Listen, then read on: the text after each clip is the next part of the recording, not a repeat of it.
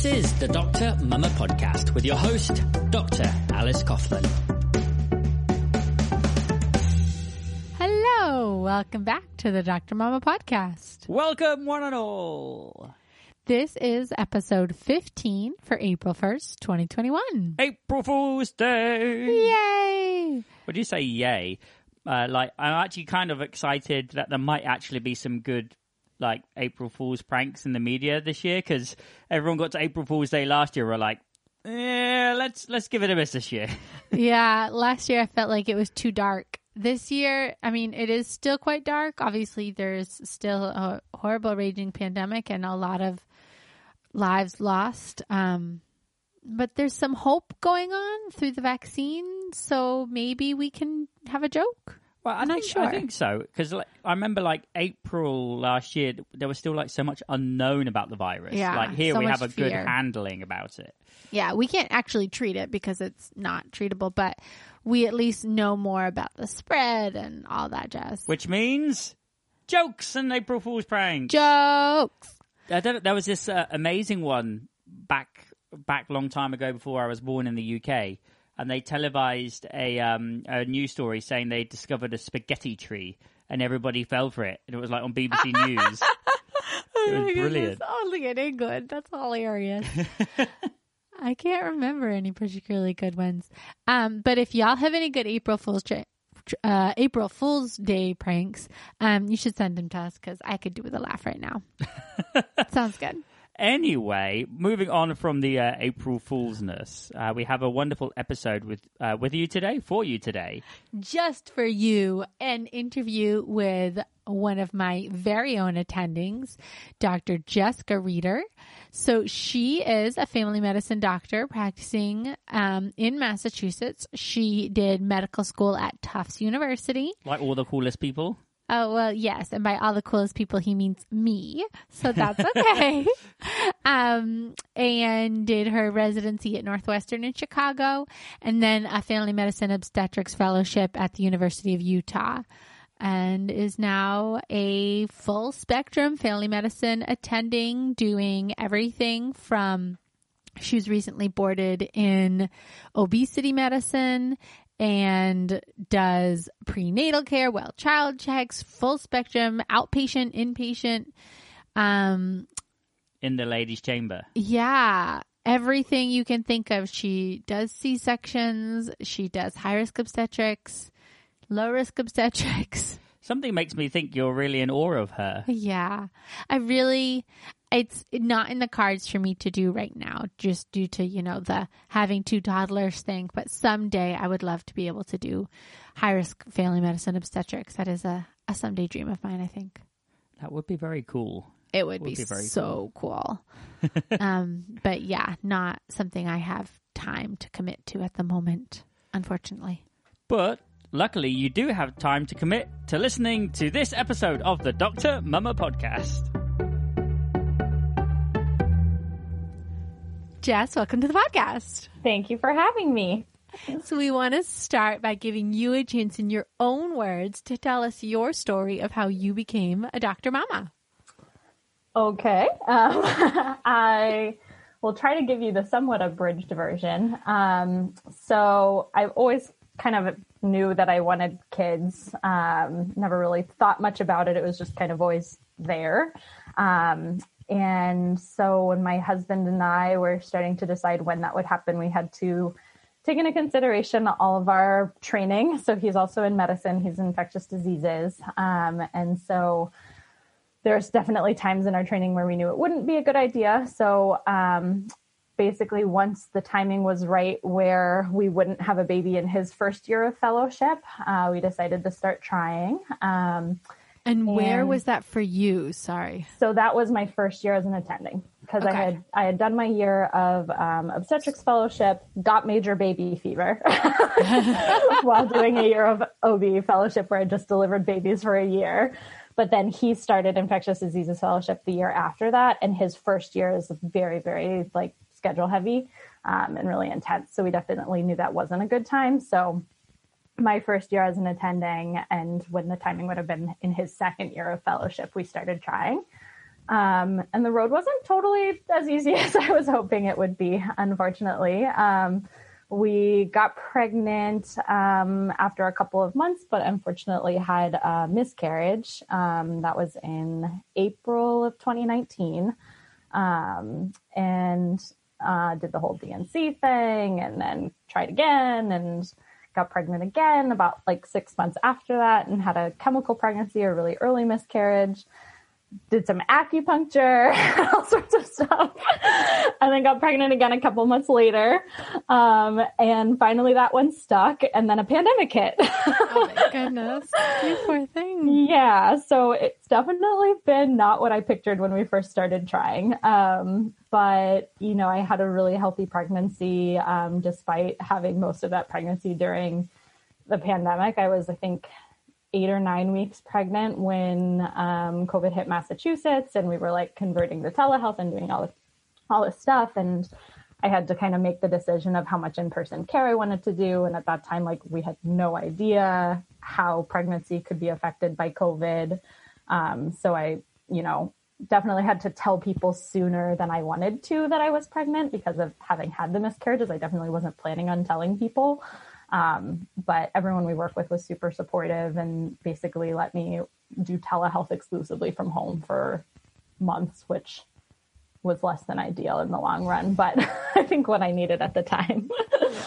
and then we had a perfectly healthy, lovely little girl in October, and she turns five months tomorrow. Happy almost been... birthday, almost yeah. birth month. Almost birth month, exactly. almost five months. Almost five months. Yeah, and I've been back at work for about two and a half months. So that's when I really Aww. felt like a Dr. Mama was once I was back to work. that I mean, it's so important to share stories that don't go exactly as planned because mm-hmm. I think we mm-hmm. all see from the outside everything always seems to go smoothly. And yeah. nobody, I mean, I didn't know. I was working with you during all that time and I didn't know that you're struggling. So I think it's important because talking with other friends who may be struggling now or oh. whose journeys are not going as they always dreamed, it's really important to show that like everything can be different and you know everything turns out for a reason. It's, yeah. It's going to work out one way or another. It's so true. And it's interesting because I think at least me and my personality, I'm always a planner. And I always was like, okay, we'll have to start trying when this timing works out, et cetera, et cetera but it was actually a conversation I had with one of your former classmates um, who had had a loss um, in the second trimester. And she was telling me her story about that when we were working together. And it kind of triggered me to, to just be like, I can't control everything. I don't know what's going to happen. I would hate to like wait to try and then go through all of this. So she like really inspired me to start trying when we did. And I told her that she was like the first person I told Aww. that we were trying. Um, and I'm really glad that I did try when we did. But I don't know. You never know. Like maybe if it was later, then that wouldn't have happened. There's no way to know or control any of that. But yeah, but That's yeah, people so talking about it absolutely makes a difference. Yeah. And I think that it make it takes away at least I hope it takes away some of the stigma of yeah. like miscarriage and losses and like these are so common and nothing that you do makes it like you don't you don't have anyone to blame. It's nothing that you do wrong. It's just mm-hmm. an unfortunate part of the cycle of life. Exactly. And i didn't really talk about it until after we announced our pregnancy with my daughter. Um, like we hadn't even told our family. I mean my sisters that and like my closest friends knew. Um, but we haven't told our parents that we were even trying. We hadn't told them about the miscarriages until afterwards. Yeah. Um, but now that I have talked about it, I feel like so much more passionate about talking about it for exactly that reason because people don't realize how common it is. And now I, t- I talk with my pa- patients about it too. Like it's definitely changed how I manage my patients' early pregnancy losses um, because I can empathize with them in a totally different way, and I think that they appreciate that. So, going on a personal level, I do I do want to touch on these because these were your first your first goes at having a kid. Um, how did you how did you come to terms with having these miscarriages? How did you emotionally deal with it as a yeah. as a like a small unit family? Especially yeah. as a doctor practicing so much obstetrics, surrounded by babies all the time. How do you feel like it affected your practice of medicine? How were you emotionally able to, you know, cope?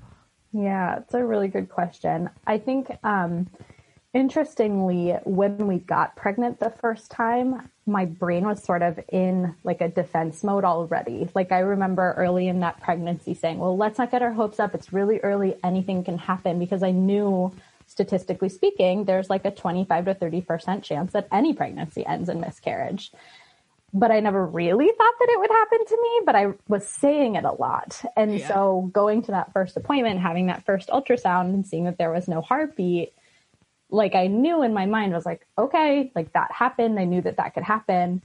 And I was, I think, trying not to be sad.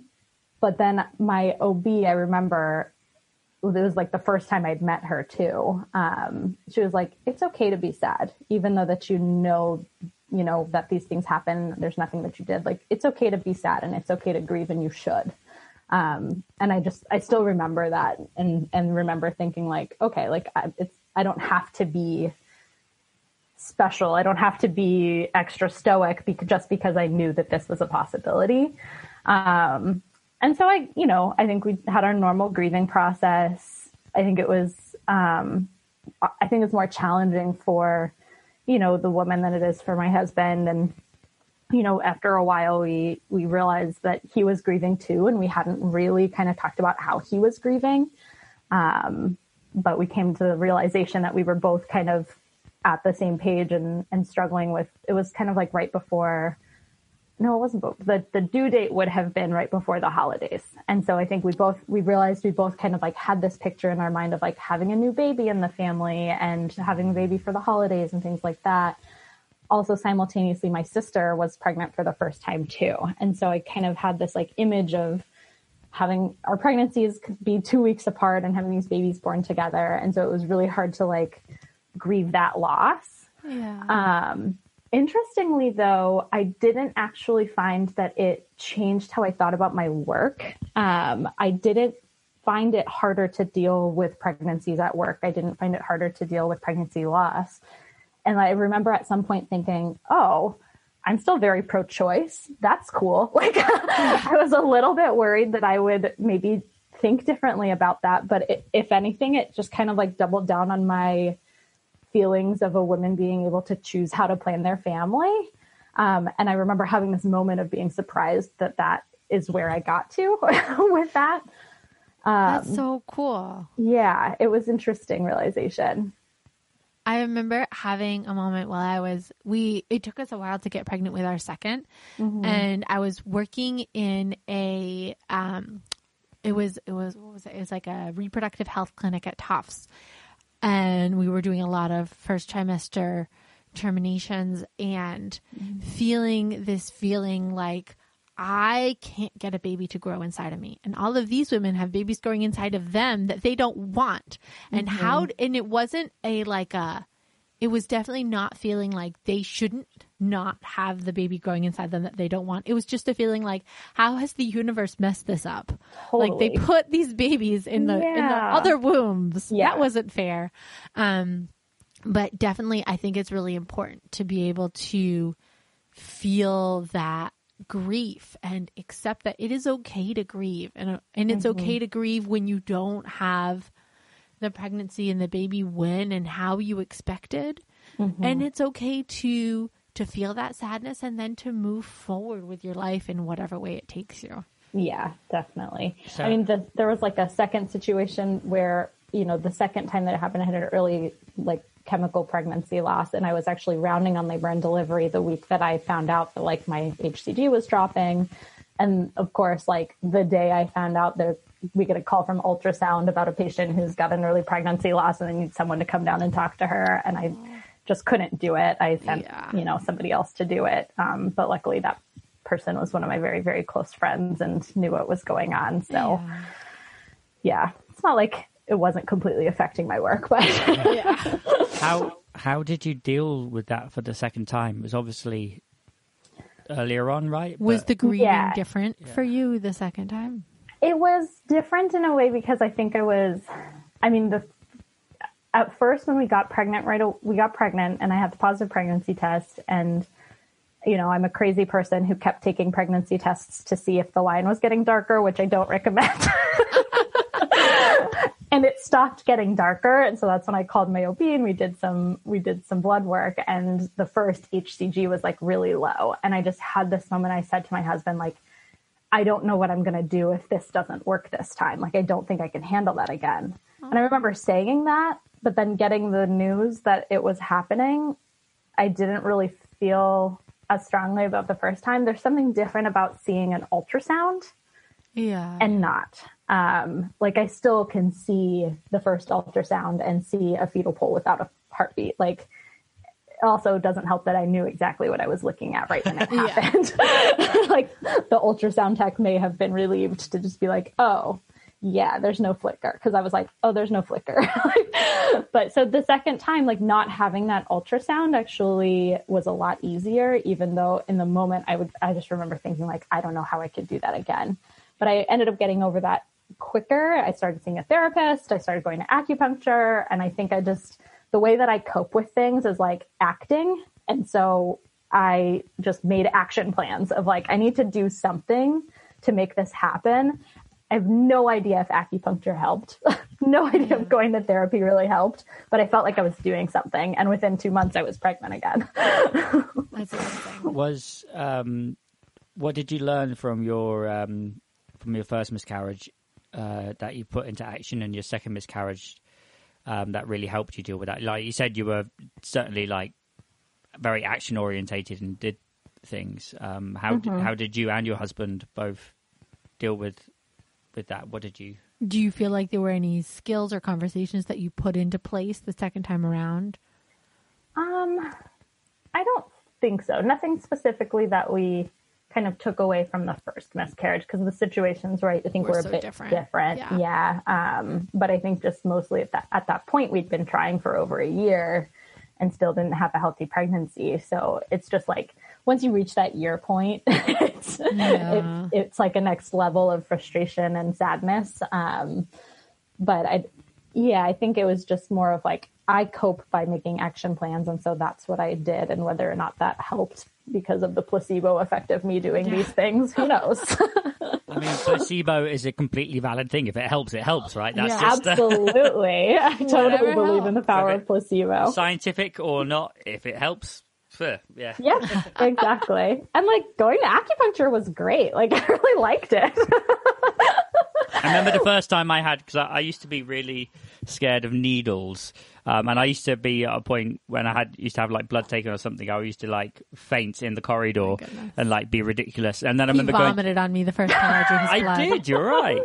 um, but I remember the first time I had acupuncture, I was so terrified, and it doesn't feel anything like that. It just feels kind of tickly, yeah, It's it doesn't weird, but- hurt at all. But it so is weirdly small. relaxing. It I, is I don't so know why. relaxing. I think more than anything, I'm just like, here's an hour that I've carved out to lie down in this quiet room with relaxing music. Exactly. I think I think that's it. You're right. Yeah. An It's like, hour where I'm I have paying- no other responsibility. Right. I'm Yeah. paying to take a nap.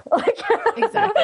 and there's probably some power in that. So whether or not the needles have anything to do with it, I don't know. I think I feel like the needles make you not want to move in case you mess it up. Yeah. probably true. You're like, I'm going to be really still for this hour. I remember the one time I ever did acupuncture, it was um my medical school has this thing that you do during third year where you're like um given a voucher to go explore some alternate type of medical practice. So like some people were given one for like massage therapy or for tai chi or whatever. Mine was for acupuncture and I went and I rem- I was I, how I was probably like I don't know, about 30 weeks pregnant at the time. And so it was just a time to like go and lie down. And I remember the, it was at a school. So the acupuncture Yeah. students were just so excited to get to do an exam on a pregnant woman that like mm-hmm. six different acupuncture students came in and did like full exams on me and were talking me through like, this is how we feel your pulse and your pulse is different because of your pregnancy. And they were just so excited. And I remember just that feeling of excitement being so contagious of like, I'm in this room of people who are like celebrating my body, my pregnancy in a way that I haven't because I'm an exhausted third year medical student. Yeah. And it was so wonderful. And what an interesting experience to be on the other side of that because you've been the med student Yeah. going in as the six people into the room to examine some interesting finding. now you're the interesting finding. It was really, really fun. That's so cool. So moving forward, you do become pregnant with Emma. You have a successful pregnancy. It is during a pandemic. How was the pregnancy for you? How were you able to continue your clinical practice in the forms that it took during during your pregnancy? Yeah. So pretty early on, um, I decided that I wanted to limit my exposure to COVID as much as possible, obviously. Um, so at first that, I mean, it helped my clinic basically shut down pretty much right away when things got bad and we all went to telehealth. For a while, I was, um, going and doing the high risk OB clinic. Um, but that felt pretty unsafe pretty quickly because it's kind of a small space and it was in the hospital and things like that. Yeah. Um, and I was still taking some OB calls and kind of the conversation happened with the residency director, and the medical director of how much do you really feel comfortable with? We want to really support you in this. And it was a really tough decision, but I made the decision to pull back completely from in-person care and everyone was so supportive. Like we have such an amazing obstetric call group and you know, having to tell them pretty early on that I was pregnant when I wasn't planning on telling people. Everyone just jumped in. They covered all of my shifts. They covered all of my rounding. They just moved everything around to allow me to be able to be home and be comfortable. Um, so I then was doing telehealth for home from home full time from about 12 weeks pregnant to about 24 weeks. and then I decided I was going to go crazy if I kept doing that.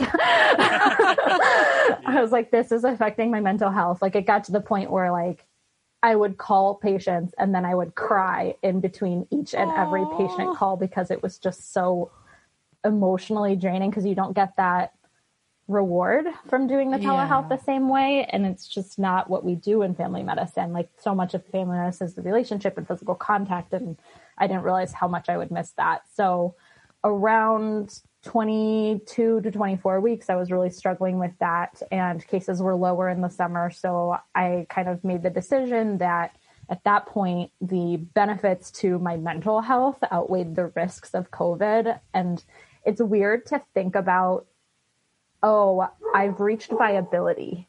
So if something were to happen and I were to catch COVID and I were to have to have some crazy preterm delivery because I had PPROM or whatever, at least my baby's viable. Like it's such a weird thing to think, but It it, was absolutely part of my thought process.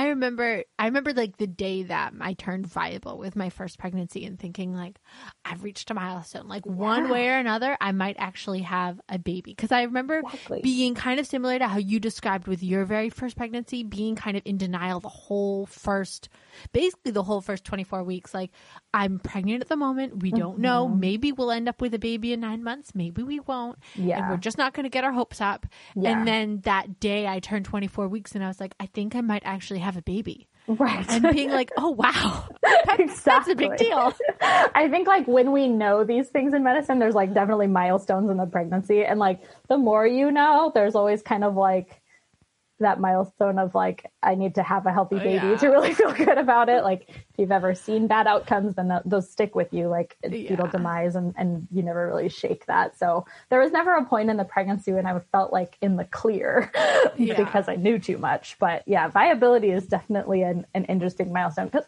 obviously I don't want to have a baby at 24 weeks, No, but they would most likely live. it's just a weird thing to think about. But, you know, once I reached that point, I was like, I need to get out of the house and I need to do some things. And so I, I decided to go back and do um, well child checks at one of one of the clinics was doing all of the well child checks. And so I felt like this was a semi safe thing to do and I could you know, see healthy kids. It was actually really fun to just do well child checks for like a full day a week. So just, I was just seeing Alice's eyes go, "Oh yes, please." Like my, one of my dream jobs. Well I child checks know. all day, every day. I know. If I could just have a job where I do well child checks and prenatal care, I'd be good. Yeah, me too. oh, so that was fun. And then I started to take some OB call again then, but we stopped taking call in our group once you hit 36 weeks. So there was just this very narrow window of time where I took some OB call. I think I did like one C section in an entire year because of this. Wow. So it was weird to come Very back full time. yeah. And I was like, do I still know how to do a C section? Okay, I think I do. Oh my goodness.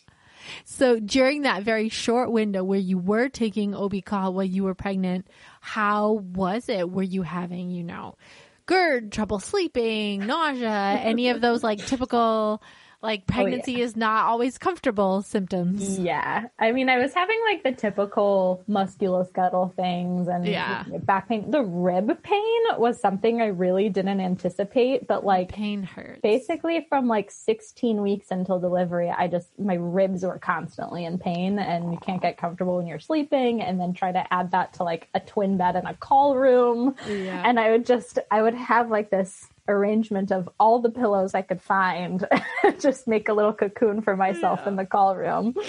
Um, and managed to get some sleep, but it definitely, you know, in our call system too, we, a lot of us typically have like clinic the day after you take call. And that became incredibly harder just because of how fatigued I got by the third trimester and then add a bad night's sleep and I was Yeah. not very functional.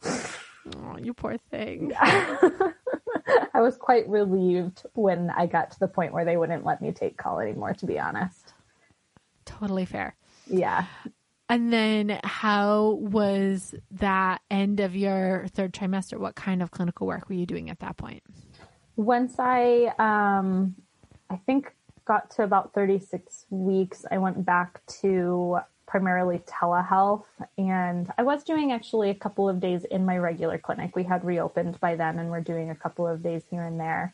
And then at 39 weeks, they basically just had me doing like telehealth acutes until I went into labor and I was scheduled for my elective induction as a primip, just like I wanted. so I just, you know, the morning of my induction, I called and they had room for me on labor and delivery at the hospital I was going to. So I sent a text message to everyone saying, don't open my template for today. I'm going to go have a baby. Perfect. And Yeah. what um what made you decide to do an elective induction? Or just because you know the data and you know it's fine? Yes, it, I'm a big proponent of the Arrive trial.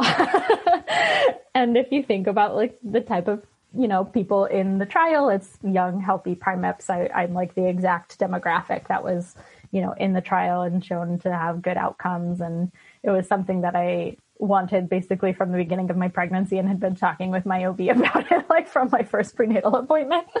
Say, do they so allow this for primips at this hospital? And they did, so I was really excited about that. Um, so I just, for me, it was one, I, I feel like the medical outcomes were better and I liked knowing that and that I was reducing my risk of things like a C-section and preeclampsia. Um, but more so for me at that point, like it was really nice to know what was going to happen. I was finding control that on the situation. Exactly. I was finding that while I wanted to go into labor and after I was doing all these things to try to go into labor at 37 weeks, I was getting anxious about going into labor on my own and being like, what is that actually going to be like? Is that really what I want? So when it wasn't happening, I was really relieved to have made it to the induction date because then I knew what to expect completely, basically.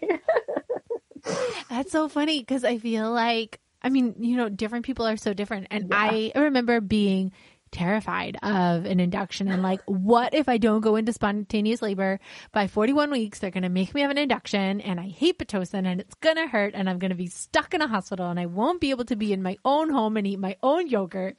and I just like wanted to like avoid an induction so badly that I like, I mean, I ended up going into labor before my due date with both kids spontaneously Yeah. and it was fine but i just like had this and I do inductions all the time, like as a mm-hmm. resident, and it's something that I'm very comfortable with, and I know it's going to happen. And yet somehow in my brain, like for me myself, I was terrified of the idea of an induction, and I don't know why. It was completely irrational. Yeah. Well, you, I, I do remember the big part of it was just you really just wanted to have as much time at home as possible. Yes, like you didn't want to be hanging out in the hospital any more than you needed to. Yeah. yeah. That's And I think part of it was I was also having the babies with, in a hospital where it wasn't the hospital that I worked at and just mm-hmm. wasn't a, it's like not a space that I'm as comfortable. And I was thinking some like if I had ended up having my deliveries where I worked, I probably wouldn't have had quite that level of fear of induction because I would have been in a comfortable space where you know the people. where you and- know the people right. and you know where you are and you know where the graham crackers are cooked.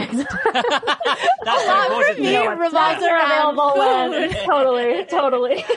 and I also knew that like once I was on the hospital, people would control what I ate. And I Yes. don't want anyone controlling what I eat. I remember very much being uh, told to uh, go and find the snack cupboard at various times. Yes, And I Alice- like instructed Alex because then we like stayed for two, for like a week after because our baby wasn't special, and so we like hunted up every single snack cupboard. where all the good snacks were by and we went I, it's, home. it's a real pleasure because I, I have to go in and out of hospital for various reasons every now and then. But one of the first things Alice will do is we're walking through and she's very, very good at sort Right. just spying That it, clocking it. That's where it is. That's where we're going. right, finding out which cafeteria is open when, and things like that. but, but the but more annoying thing is like one of the times I was in for a week and I wasn't I wasn't allowed to eat, but Alice Oh my found the goodness. snack Oh my cupboard gosh, and was like, "Well, I'm going to eat. I found the snack. I, I found where all the crackers are." I was. So rude. Sorry, I try to be supportive, but when it comes to fasting, I am not always supportive. I apologize. I know. It's so true though, thinking about I was anxious about not being able to eat. I think that was the about my induction that I was most nervous about. I've always said, like, if anyone ever makes me NPO, like, bless their heart, like, mm, good luck. Not and it was funny because I I probably managed most of my own induction and Yeah. what steps I wanted next. And so many decision points I personally made around, well, if I hold off on this, then maybe I can eat again before then we start Pitocin. like, all these different things.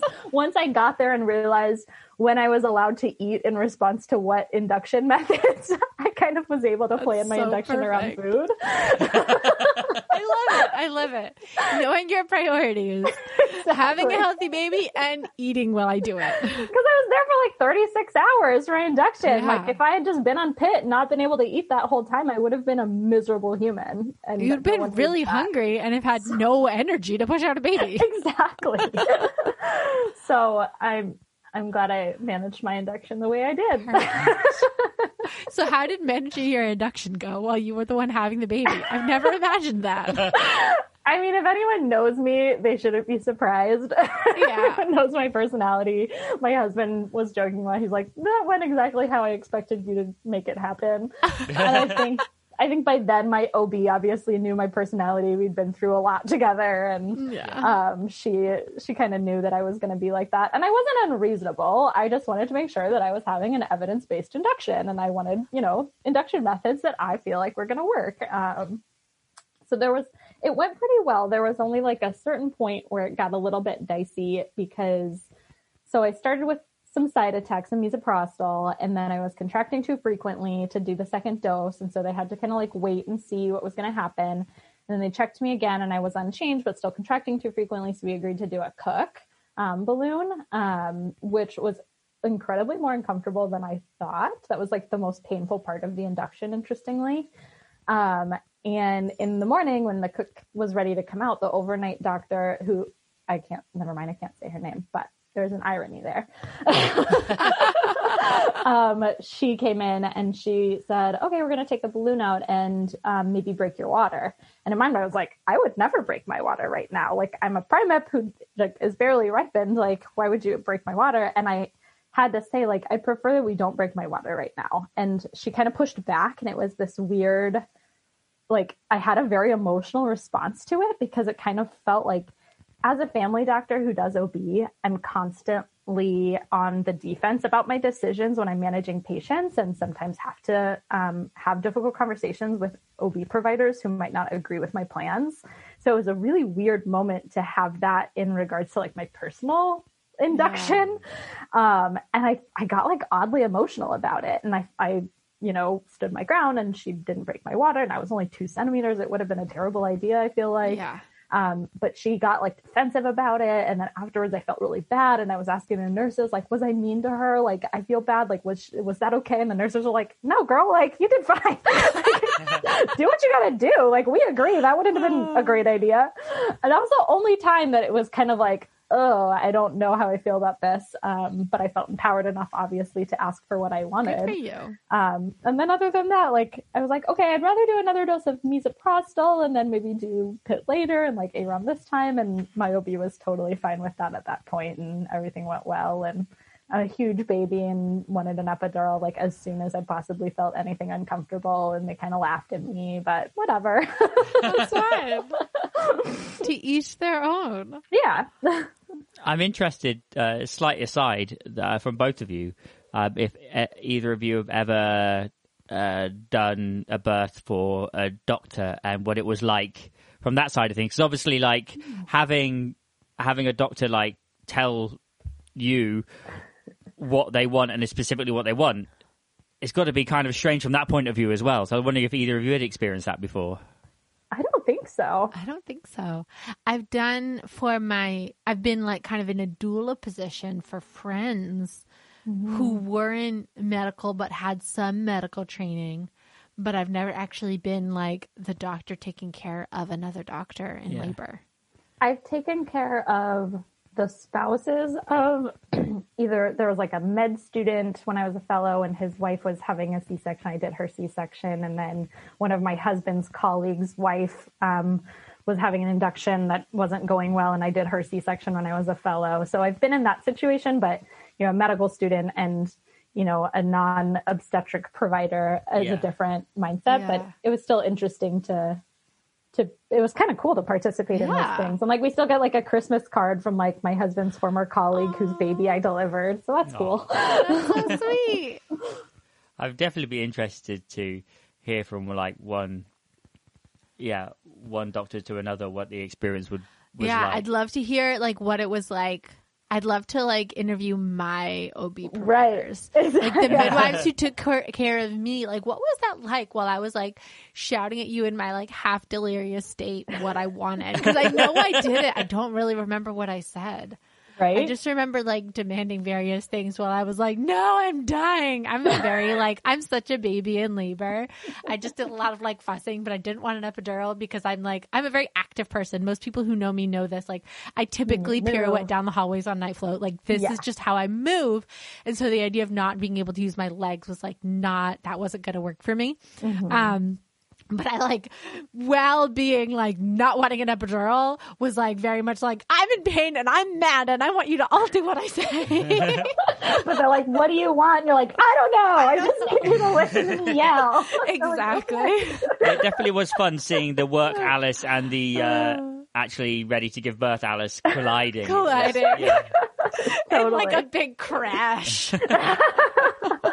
I mean, it sounds like very the opposite of like the end of my labor because I had my epidural. I was super comfortable just lying there waiting to push. And my husband, because he's also in medicine, he's been in other deliveries as a med student, but only ever as a med student. And so it, he was so surprised with like, one, how few people were in the room. he's like, aren't there supposed to be like a lot more like students and nurses and whatever? Because it was just like me, the nurse, and the doctor, and him for a while. Um, and he was also like so shocked by, you know, in between pushes, like me and my OB are just like chatting it up about like totally random things. And he thought that was so weird. That's so funny. That sounds very That's different. Great. Yeah, yeah oh very goodness. different. So once Emma came out, and now you have this beautiful, perfect baby. Um, how was that transition to motherhood for you? I knew that I, I knew that I didn't know how to actually be a mom. if that makes sense. Like I knew that my medical training had taught me things about babies, but I knew that it didn't teach me how to take care of a baby. And totally so fair. going into it, like my husband and I had talked a lot and we were both like, we're on the same page about knowing that we don't know things. So we'll figure things out as we go. So we tried to be pretty relaxed about it. I'm quite proud of myself for like being less OCD about certain things and kind of more relaxed about it than I thought I would be. But holy moly, is it harder than I thought? like, I knew like the big thing I, that was the the first big moment of like, holy crap, is this hard? Was cluster feeding, and I knew that I counsel moms like, okay, you're going to the second night, it's going to be rough. But I had no idea like how rough, and I thought cluster feeding was just like a one night deal, and I had no idea that that goes on for like six weeks. um, so definitely, obviously harder than you know anyone expects, but um, yeah, I don't I don't know how much my medical training prepared me for it. You know, you might say like, "Oh, I'm used to being up all night," but it's different when there's like no end in sight. Yeah, definitely. Yeah. um, and those baby blues are like legit. Um, those like first couple of weeks, and there was I was having so much anxiety about what the nights were going to be like because there's no end in sight. I thought like I was prepared because I take overnight call all the time, but you know, going into a night, you don't know if it's going to be a good night or a bad night. And I would just like hysterically sob in the shower from like 7 p.m. to 8 p.m. for like a week. And then I was like, I really hope this goes away. And then it just like, I stopped crying one day. Oh my goodness. but yeah, there's nothing really that can prepare you for it. I feel like that's probably the most important advice that we give to prospective parents is mm-hmm. is you can't be prepared. yeah. Like You can do as much. be much prepared to reading be or- unprepared. Yeah. Yes. You can do as And much we reading as you want. You could you have all your medical training. Yeah. Like you could do any amount of Yeah. preparations, but it will not really tell you the real reality Right. Of it. Yeah. And you don't know what the temperament of your baby is going to be like. And to be honest, we have a really easy baby. Like, I know how hard it can be. And she's such a good baby and always has been that I literally can't imagine having a harder baby because it was still Yeah. so hard. and we read all the books and I made, you know, I made us do like newborn classes and I, we took an online breastfeeding class, all this stuff that like was mostly stuff I already knew, but it was helpful to have my husband be on the same page. Um, but yeah, you just don't know until you do it. You mentioned at the beginning, like you're uh, bidding in this little section, um, that you were pretty proud about how relaxed you were on some things. Um, did you have to actively like try and switch off your doctor brain when you when you became a mum, or did it sort of ha- happen automatically, or how did you approach that without? I know, like if I was in that position, I would be panicking at every little cough or spot or whatever, you know. yeah. Well, it's interesting because I think, I think in general, as a as a physician, I'm a bit more relaxed. Interestingly, like I, you know, I'm not an alarmist. I I usually like if someone comes with a complaint, I say, well, let's see what happens. It doesn't seem like anything dangerous. Let's kind of wait and see. I'm not like a big tester, referrer, things like that. So I think I was able to utilize those skills to say, oh, she's like really spitty right now. Like, but I don't think she's gonna choke on her spit. Like, but every sound that she makes in the middle of the night, you don't know. So I think it was some level of comfort with knowing normal baby things and saying, I'm pretty sure that's normal, but like, let's just keep an eye on it, um, helped. And like around like breastfeeding and being like, okay, like, I don't know how much she's getting. I'm pretty sure it's normal for my milk to not be in yet. She seems to be eating well. I think she's making enough wet diapers. Like, let me just trust the process and trust my body. Um, and it worked out. So I think I knew enough to feel reassured with what I was doing in order to stay relaxed, which I think made a difference. Yeah, it seems like that. Your your, your way of practice helped you in that for sure. Yeah. But interesting, like as a person, I'm usually much more of a control freak. so it was, I guess it was, it was surprising to me that I felt like I could be a little, go with the flow a little bit more.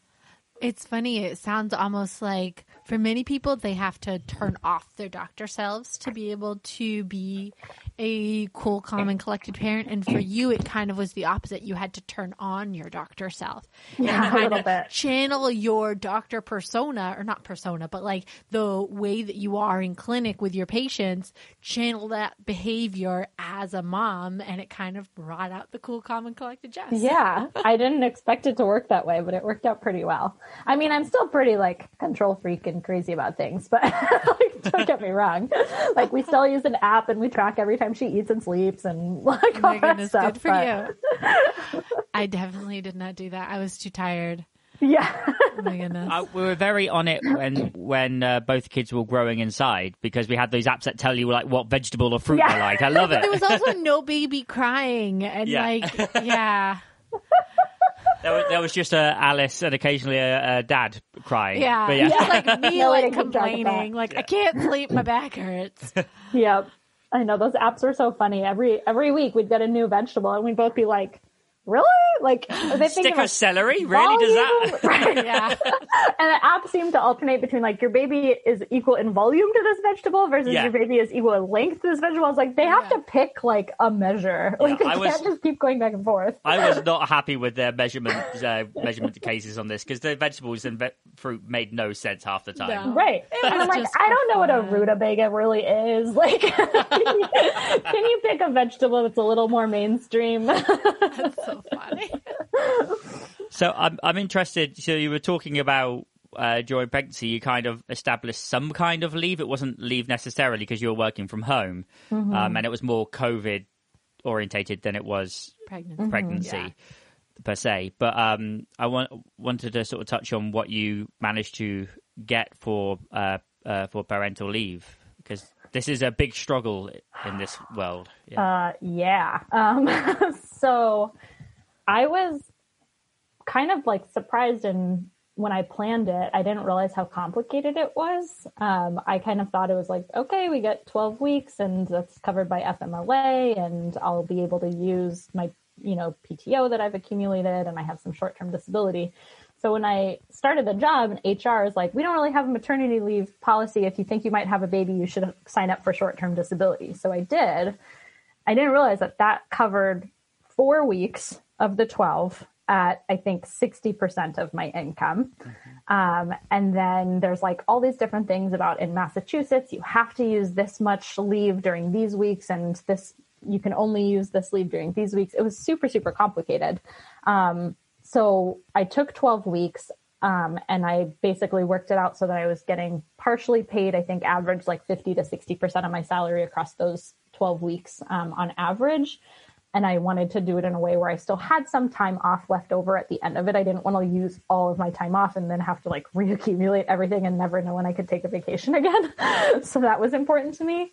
Um, but I didn't really think about taking more than 12 weeks off, which is interesting. And I've like listened to your podcast and you've talked about this with other people. And I, I don't know, like I always just assumed that this is what you do. You take 12 weeks and that's it. And I never really thought about out past FMLA, like just using more PTO or going back part time. It literally never crossed my mind. so funny. I feel like so many of us, you have your preconceived notion, and people who take just like six weeks and they're like, I that's just what I did, and then I went back and it never occurred to me to do different. Or people who like take six months and they're like, that's what I thought you always did. And we all, I think you get these like somewhere in society, you like pick up this idea of what is a maternity leave, and then you just roll with that subconsciously in a mm-hmm. way because we don't talk about it much among our friends and family, among our colleagues. It's not just a common, you know, dinner table conversation that we don't have any like oh there are choices and there are different ways you can set this up and like Yeah. you can use unpaid leave you could use your pto time you can use fmla especially now in massachusetts we have the new law mm-hmm. where you can have more monetary support from the state during fmla like there's just so many possibilities so many different Right. kind of recipes if you will to make it work that it it mm-hmm. would be really helpful to have like a recipe book. Right? Like it's it's really complicated. And the Massachusetts leave is interesting because I didn't know much about it until I was already on leave. I started to look into it more because it kicked in. I had my baby in October and it's the new program started in January. And so I was ah. coming back to work in January. So I assumed, oh, that sucks. That's just really bad timing. I don't get to take advantage of that. But looking more into the wording of the law, I think I could theoretically, legally still ask for 12 more weeks in up until her first year of birth. Wow. So I could have taken more time, but I had no idea. And I could maybe still use that time. But there's also like, not that I felt pressured by work to come back. I think I just assumed that they needed me in a weird way. Like, especially my call group and being OB call, I felt like they had covered for me so much already through the time that I was working from home. And I took so little call over the last year that I almost felt like I owed it to them, despite yeah. them telling me multiple times that I don't owe them anything and that they would have done this for anyone. And, you know, I would do that for them. And we were such a good call group. I love them so much. But well, that shows how much of a lovely person you are. But also, it shows there is that weird ingrained culture in this mm. thing that uh, in this country that kids set you back and you need to like pay back yeah. what people helped you with when actually really in other societies that have parental leave as standard that's not a thing and mm-hmm. we don't have that and I think also, so yeah, yeah in, in medicine and specifically we have this very strong like if you take support you need to give support and like mm-hmm. you should never I don't know. It's almost like frowned upon to to ask for too much, as right. though parental leave is asking for something. But really, like you are contributing to society. You are contributing a baby to society. but like it feels so different, and so asking for coverage and time and everything mm-hmm. feels really hard in a way mm-hmm. that I don't know. I wish it didn't. Yeah. Is, totally is that something that's sort of uh, just ingrained in your training full stop just because you have this kind of like strange hierarchical thing or it's like conscious. Exactly. No. Like I yeah. I can't say like, oh yeah, so and so told me throughout my training or I was told this throughout my training. It's just the culture of it um, that we all train in that you mm. see other people doing it and you see the response when people take time or, or not take time and, and it yeah. just becomes normal to not take sick days and not take time off when you need time off and yeah. We don't even think about it. I think it's totally subconscious. Which which seems to me crazy in the med- medicine world because you preach taking self care to your patients. Oh yeah, as a sensible thing, but you're, you're, you're the system's terrible at it, right? Yeah, exactly. yeah, we are terrible at practicing what we preach, just yeah. in general. Yeah. I always tell my patients, do what I say and not what I do. I tell yeah. this to Alex too. I'm like, yeah, eat healthy, exercise while I'm like eating a cookie and sitting on my bum. Right, exactly. You're like, for me right now, this is what my self care needs. I need yes. a cookie and sitting on my bum. exactly. exactly. oh my goodness. Um, so then after the 12 weeks, and I know this is pretty recent, um, mm-hmm. because I was actually rounding on you with OB, uh, rounding with you on OB at the time. How was that transition back to a full time workload with a three month old? Yeah. I mean, to be honest, it was easier emotionally than I thought it was going to be. Um, I was really anxious about it leading up to it. Um, more so about like deciding on childcare during a pandemic yeah. was extra stressful and trying to figure Sounds out what terrifying. made the most sense. And so we um, decided to interview some nannies and feel like, you know, if we found a nanny that we felt like was taking COVID seriously, then that would be our preference. If not, there's this other daycare that seems to be like handling things pretty well. So we got really lucky. We found a nanny that we absolutely love, and I feel so lucky to have her. And she somehow has like the most flexible schedule that I. It's a miracle. Like I don't even know how we found her. We're so freaking lucky. Um, so I was very anxious leading up to coming back to work about that. But then once that kind of fell into place, and you know, she had like a practice day with us where I practiced pumping and she practiced giving the baby milk all day through the bottle. I felt a little bit better, but still that like Sunday night before I went back, I just couldn't stop crying. I was like, I don't even know what I'm sad about. I think it was just like a weird milestone. Yeah. Um, and, but then once I got to work, I was totally fine. but it's definitely an adjustment. I think in primary care, we're so there's so much work to be done in primary care to begin with. So many of us bring so much work home or we stay late to finish our charting and manage our inbox and there's so much extra yeah. stuff to be done that you know we're still as a family figuring out how to distribute that time in a way that makes sense and both me and my husband try to just kind of leave work as soon as we can to come home and spend any amount of time with the baby before she has to go to sleep and then we both stay up later doing things so it's not what i pictured but we're making it work and hopefully over time that our healthcare system and our clinics and whatever will make it easier to not have to do so much work at home. But that's a whole nother podcast. I, I am interested, like, because you are both in the medical field, how you make that work yeah, how do you schedule your childcare and schedule your time to get your your charting and your notes and everything done? I know, and the yeah. time for your partner being infectious disease, I guess, is not the yeah, quietest of I'm years, sure this right? Has been a busy year for him. He had some busy, busy days, yeah. yeah. and he's a workaholic too. So even before the pandemic, before having a baby, it was always a struggle to get him to come home at a reasonable time. but now, miraculously, he wants to see the baby, so he comes home at a regular time most of the time. But we basically have made it work so that um, basically he kind of goes into work as early as he needs to or wants to. And then because my, I'm kind of locked into my clinic schedule, I can't, you know, leave until I'm done seeing patients. He has a bit more flexibility of when he can leave most of the time. So the idea being that he leaves work early enough to relieve the nanny until I come home. It usually works out enough that we get home around the same time. Um, and then do work later. yeah.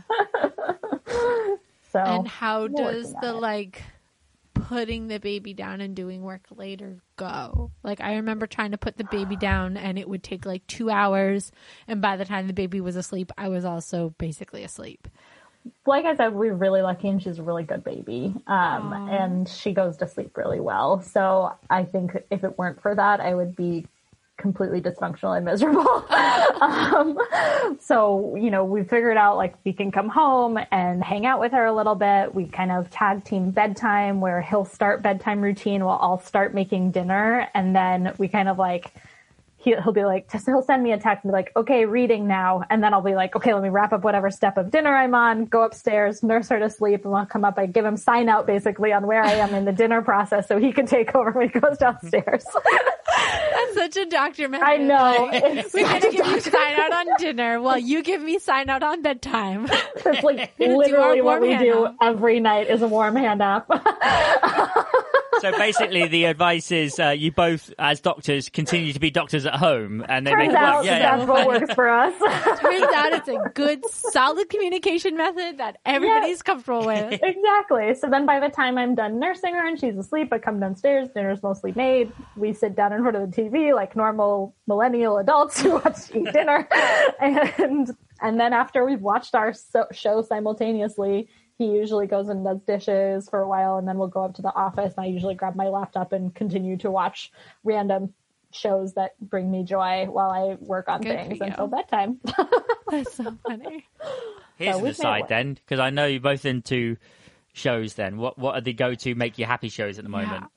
Oh, I'm a big like Bravo reality TV junkie. Um, so I've got like my go-to reality shows that I watch, and you know I have my timeline for the week of like this airs this night, so I can watch it this night. I unfortunately still watch The Bachelor, but I think with all of the things so going on culturally with The Bachelor, I'm going to step back from that um, and be a better anti-racist because there's a lot more. There's a whole podcast about that too, if you're interested. um, but yeah, lots of Bravo reality shows. Do some Netflixing. Really liked Bridgerton. Um, I've been told you should watch Bridgerton. It's really interesting. I mean, it is not suitable for children. Not at all suitable for children. it is. I've heard it described as like the R-rated Pride and Prejudice, which yeah. I thought was an interesting. It is similar. I feel like it's similar to a Jane Austen in the level mm-hmm. of character development, mm-hmm. especially with the focus on like the women's character and the women's sphere and how they can use that influence to change the larger sphere. Yeah. I don't know. I found it fascinating. Yeah. And it was very visually pleasing, the colors and Yes. costumes and the storylines. The costumes great. are great. What I'm The getting hair from is this great. is that you both need to start a uh, Bridgerton podcast. Uh, no, thank you. Another day. Definitely don't have time for that, but I'll watch so it. yeah. Exactly. well, if you watch it, that's the time to do the podcast. It's just, it's just a director's commentary style thing as it goes along. You just Oh, record yourself commenting on it. Yeah. That's true. That would save some mm. time, I guess. That's hilarious. Anyway, what's this podcast? Uh, Doctor Mumma. Right? Yeah. Not sorry. Dr. Yeah. Yeah, not Bridgerton related. So, um, as you were transitioning to back to work, how did your um, how did pumping go? Were you able to find protected time to pump? Were you able to find a pump that works for you? Milk storage system, all of that. yeah. It's also something that like I had no idea about before going into this. And you might remember that I was precepting you one day and be like, Alice, I have so many questions I need you to help me with. and you're like, okay, you need a Haakaa, you need this, and this is what All these things. Um, I so like it- preach Haakaa to everybody I know. It like saved my life. it's I love the Haakaa. But I, I think I utilized the resources that I had. I talked to people who were doing this. I had sent an email to like several colleagues who I knew had pumped for a long time at work and kind of asked for their advice, which was really helpful. Um, I think having like the practice day with the nanny was really helpful for me to know just like troubleshooting of like, okay, connecting this to this first and then like storing the bags here in the bag and how long does my ice pack last versus this. Like I actually like found some issues that I was able to troubleshoot before my first day back at work, which was helpful.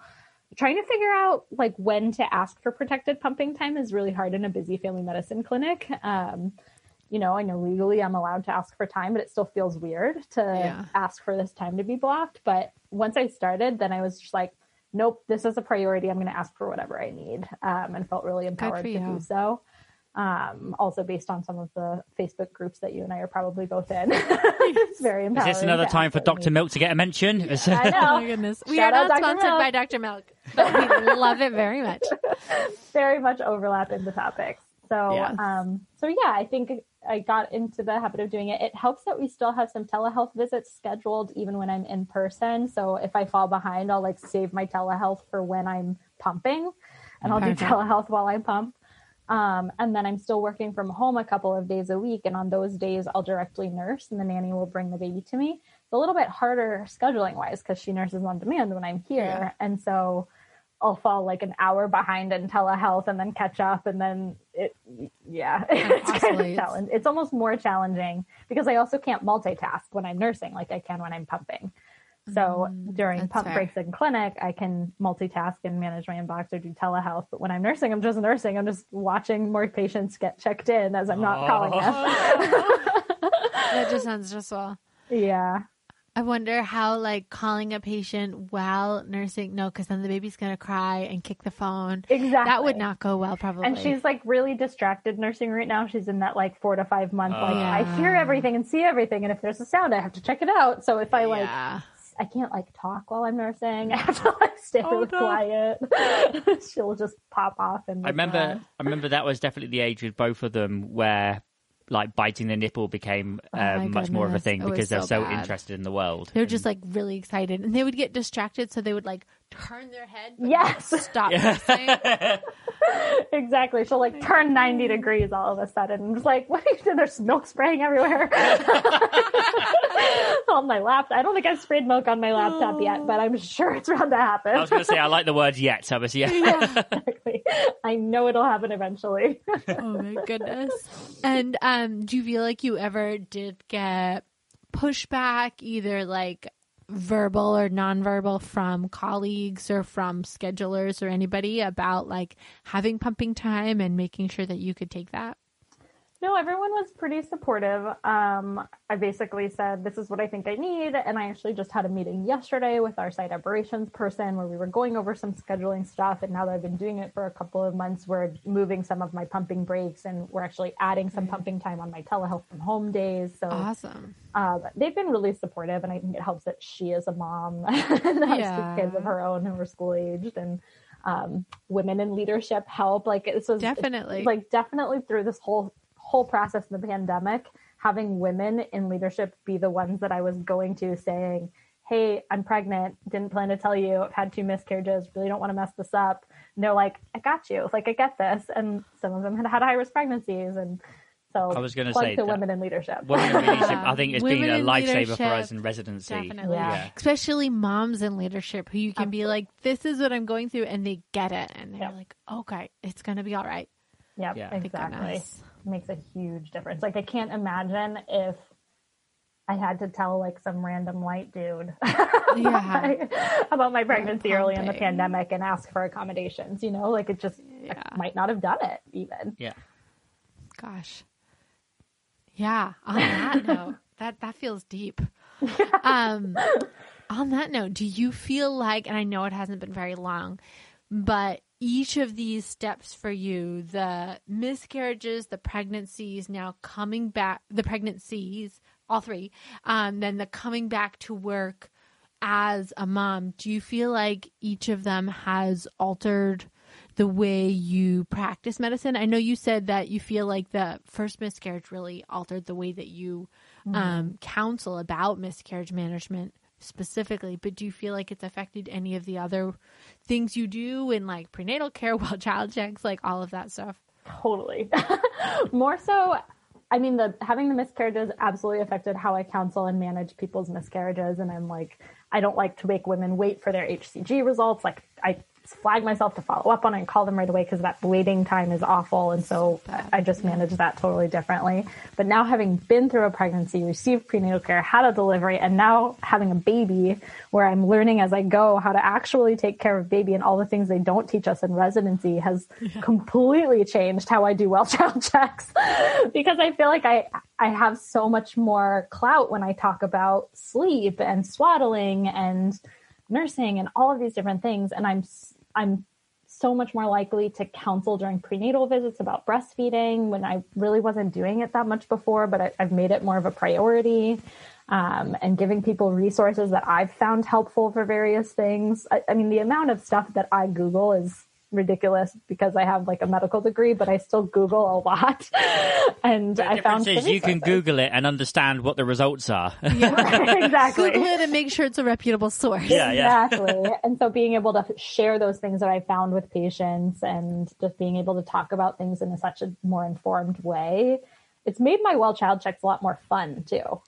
So I feel like I can empathize with them. Like there's a couple of patients who had babies and w- like we were pregnant at the same time and we had babies around the same time as each other. Now I'm seeing their babies. I'm like, oh, are they doing this yet? My baby's doing this yet. And I show them pictures and it's just this really cool special bond. so This it's is been really you- fun. it seems like that's what a lot of primary medicine doctors go in for is that building that relationship and really Yeah. enjoying that relationship with patients. So this really gives you that extra level of Exactly. communication. I love the extra special. patients that I've had since my intern year. I don't have that many because your panel is pretty small as an intern, but those few patients that I had while I was like a brand new pregnant intern who are still my patients and they still every single time they see me ask ask for a picture and they're like, "Oh my goodness, he's so big." And they Yeah. remember when I was very pregnant and then I came back with this like infant and they've they've seen him grow just like I've Yeah. seen them and it's amazing. I love that relationship that you build. Yeah, and even patients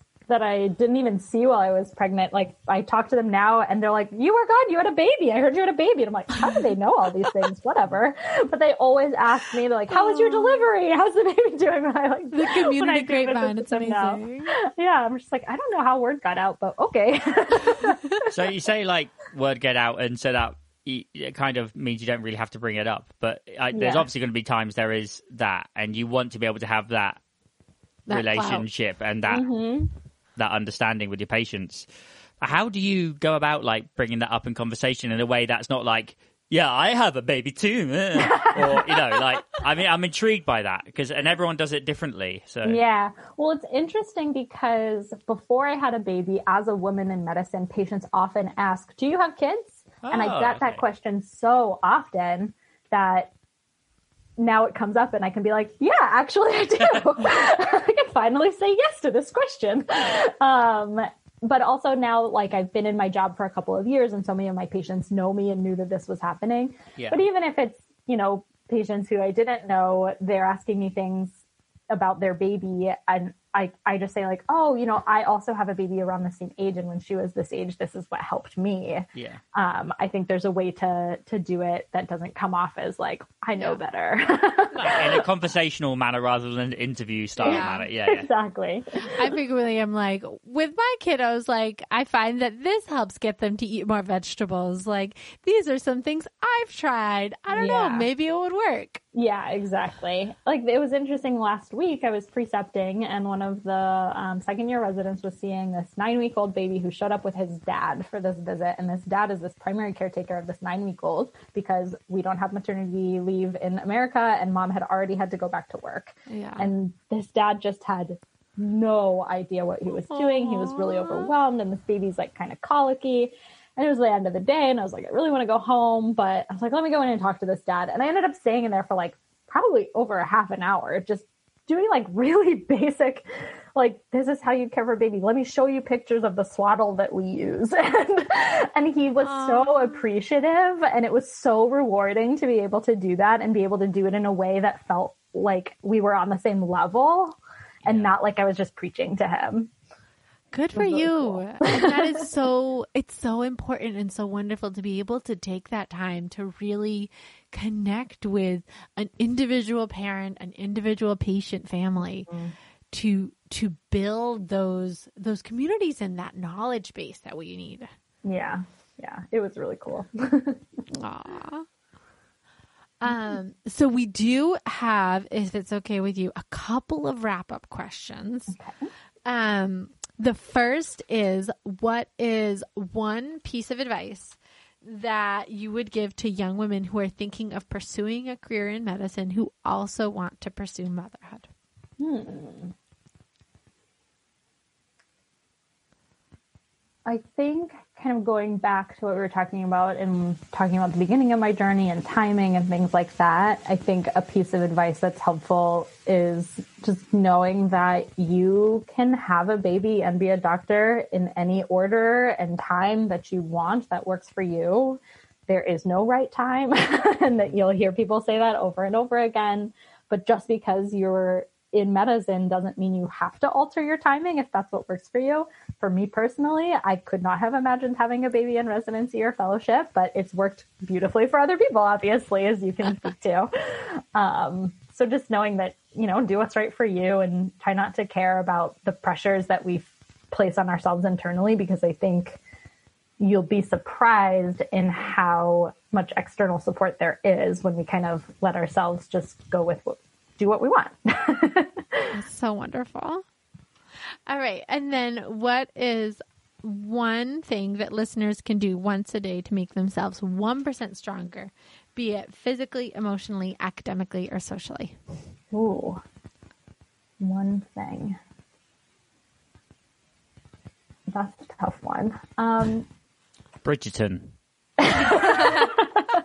Watching Bridgerton. maybe. I would, as I'm looking out the window and it's a beautiful sunny day, I would say go outside. I think it's under undervalued to at least get outside and get some sunshine. And I know in the midst of the pandemic, when I was stuck in the house doing telehealth, my you know saving grace mm-hmm. was when it was warm enough to do some telehealth outdoors. so that definitely brought me strength. It's so important. And I think, especially in this whole year of isolation that we've mm-hmm. been coming through, being able to just go and get some sunshine Yeah. for your. For your vitamin D, for your bones at the very least, but also like for your mental health and Yeah. for your sleep cycle and oh, everything Oh, else. yeah, this this past year we've been either very stuck in this house or you're stuck house hospital, Hospital, house, house, hospital, hospital. and nowhere else. Yeah. Literally Yeah. nowhere else. Exactly. You got to make that time to to get outside and do things outside. Yeah. yeah. All right. We have one more wrap up question, which is a brand new one, which has never been asked on the podcast before. Oh gosh. Um, and Alice has even given me the eyes Yes. of like, what in goodness are you about to ask? so earlier on in the podcast interview with you, um, there was a moment that got me excited, um, and I want to ask this question. You have a dog. I heard her barking. noticed. yes. uh, what sort What sort of dog do you have? Uh, I just I just like my pets. goodness, I was, That is something I could definitely answer. That's the easiest question you've asked me all day. Um, we have a dog and two cats. um, so our dog is Shelly. She's a black lab mix. We adopted her during our third year of residency when we were in Chicago, which similarly, no good time to adopt a dog. So just do it. Yeah. just, if you want a dog, just get a dog. We have a lot um, of pet parents in our residency, and they Yeah. Yeah. love to show off their docu photos. I think it's great. Yep, and you residency has also supplied me with some excellent dog sitters, like a group full of dog sitters. but yeah, Shelly's a great dog. She's been pretty good with the baby so far. She's a very rambunctious lab, so we were very nervous, but Yeah. she's she's been appropriately responsive when we tell her to like calm down and back off. So we've been pleasantly surprised. and, and in the other world with the cats, how how are they doing? They are coming around. So it was interesting. We have two cats. One is like very needy of our attention. The other one's more passive aggressive, like a cat. But when he wants your attention, he's like, no, I need your attention now. when I came home from the hospital, he would not let me touch him for like two weeks. Like he wanted nothing to do with me. And he's usually like, you can pick him up and carry him around and things like that. Yeah. Um, so it took like a long time for him to come around to even just being around me. And now he's starting to kind of come around when the baby's around months later. I don't think he and the baby are ever going to be like good friends, but the other cat recently let Emma pet her and they had a cute little moment. So I'm thinking maybe they'll have special bond. We'll see. Our youngest likes to sit on the cat and use her as a pillow, so they definitely have a special bond. We'll, and we'll the cat's cool this with goes. that. So this is a cat who's not usually a very cuddly cat. She is um somewhat violent occasionally. You know, she'll she'll make her opinions known, but she doesn't. She has scratched him once, I think, when he pulled her tail, but Yeah. most of the time she doesn't. She is amazingly I- lenient with the kids in a way she is not with us. Yeah. I'm not sure she's enjoying it, but But she tolerates Tolerating it. yeah. Yeah. How Oh. fun. Well, I enjoyed that of that extra rapid That question. That extra made me rapid question. Yeah. I can send pics for follow up. Oh, Definitely. We can post them in the show notes for listeners Yeah, there to you go. see dog pics. Cat and baby and dog. exactly. Oh, well, thank you so much, Jess, for sharing your story with us and, and taking the time to chat with us. Thank you for thinking of me. This was so fun. Thank All you. right. Well, have a wonderful day. Bye. Bye. Bye. Bye. Thank you, Jess, so much for all of those wonderful words of wisdom. And we are really looking forward to all the photos of your beautiful baby with the kitties and the doggy, all the cuteness all in one. I am very, very excited indeed. I need kind of like the cuteness to sort of like keep me going for these sort of like late night uh, recording sessions. Getting through that tail end, I feel like we're crawling to the end of this pandemic, and a little bit of cute is going to give us that extra juice we need to to make it through. Talking of juice, I just I just reminded me we've just had uh, Passover. We had our fir- uh, first Seder. First Seder? No, not no. It's not our first Seder, but our second now Zoom Seder. And our kids basically never get juice and they got to have grape juice. Um, we do not feed our children wine. Um, but they were so excited. And then after Seder, we're so hyper. It was like It was terrifying. It was the fact that you can't quite tell the difference between the, them saying juice and Jews. Oh, yeah, so it sounded like good. they were just dancing around the uh, house going, I love Jews! I love Jews! Which is, you know, appropriate for Passover, but actually what they really like is grape juice. anyway. Anyway, on a more serious note, I really want to thank Jess for sharing with us her experiences of miscarriage and trouble, you know, achieving a healthy pregnancy and the journey she went through. I know that that is a really hard journey and such an important one to talk about because so many women in so many families really suffer in silence. And if we can open up that conversation a bit, hopefully we can help reduce some of that stigma and relieve some of that pain. Well, and like she said, it's not an uncommon thing, No. and so it the more it's talked about, the more people's mental health can be much healthier, For knowing sure. they're not alone. So Yeah. yeah, thank you, Jessica. Yeah. So if you liked this episode, there's more where it came from. You can find us on your podcast apps, wherever you're listening to this right now, Dr. Mama Podcast. Reach out and tell us your comments, questions, and concerns. We are on all the socials at Dr. Mama Podcast and on email at drmamapodcast at gmail.com. And uh, no one else has taken the offer up yet, but I'm going to continue to say it. Uh, you can send us a voice message at the very catchy titled uh, anchor.fm forward slash Dr. Mama Podcast. Yes, go for it. If that is your thing, and if you send us a voice message that includes babies crying while puppies are barking and maybe a cat, I I will make sure that that gets into the episode. Nothing else I'm not going to promise, but that we'll get into the episode. Oh, well, happy April, everybody, and we'll see you next week for the next episode of the Dr. Mama Podcast. Laters! Bye. The Dr. Mama podcast is presented by Alice Kaufman and produced, mixed, and edited by Alex Cumming, who also provided the original music.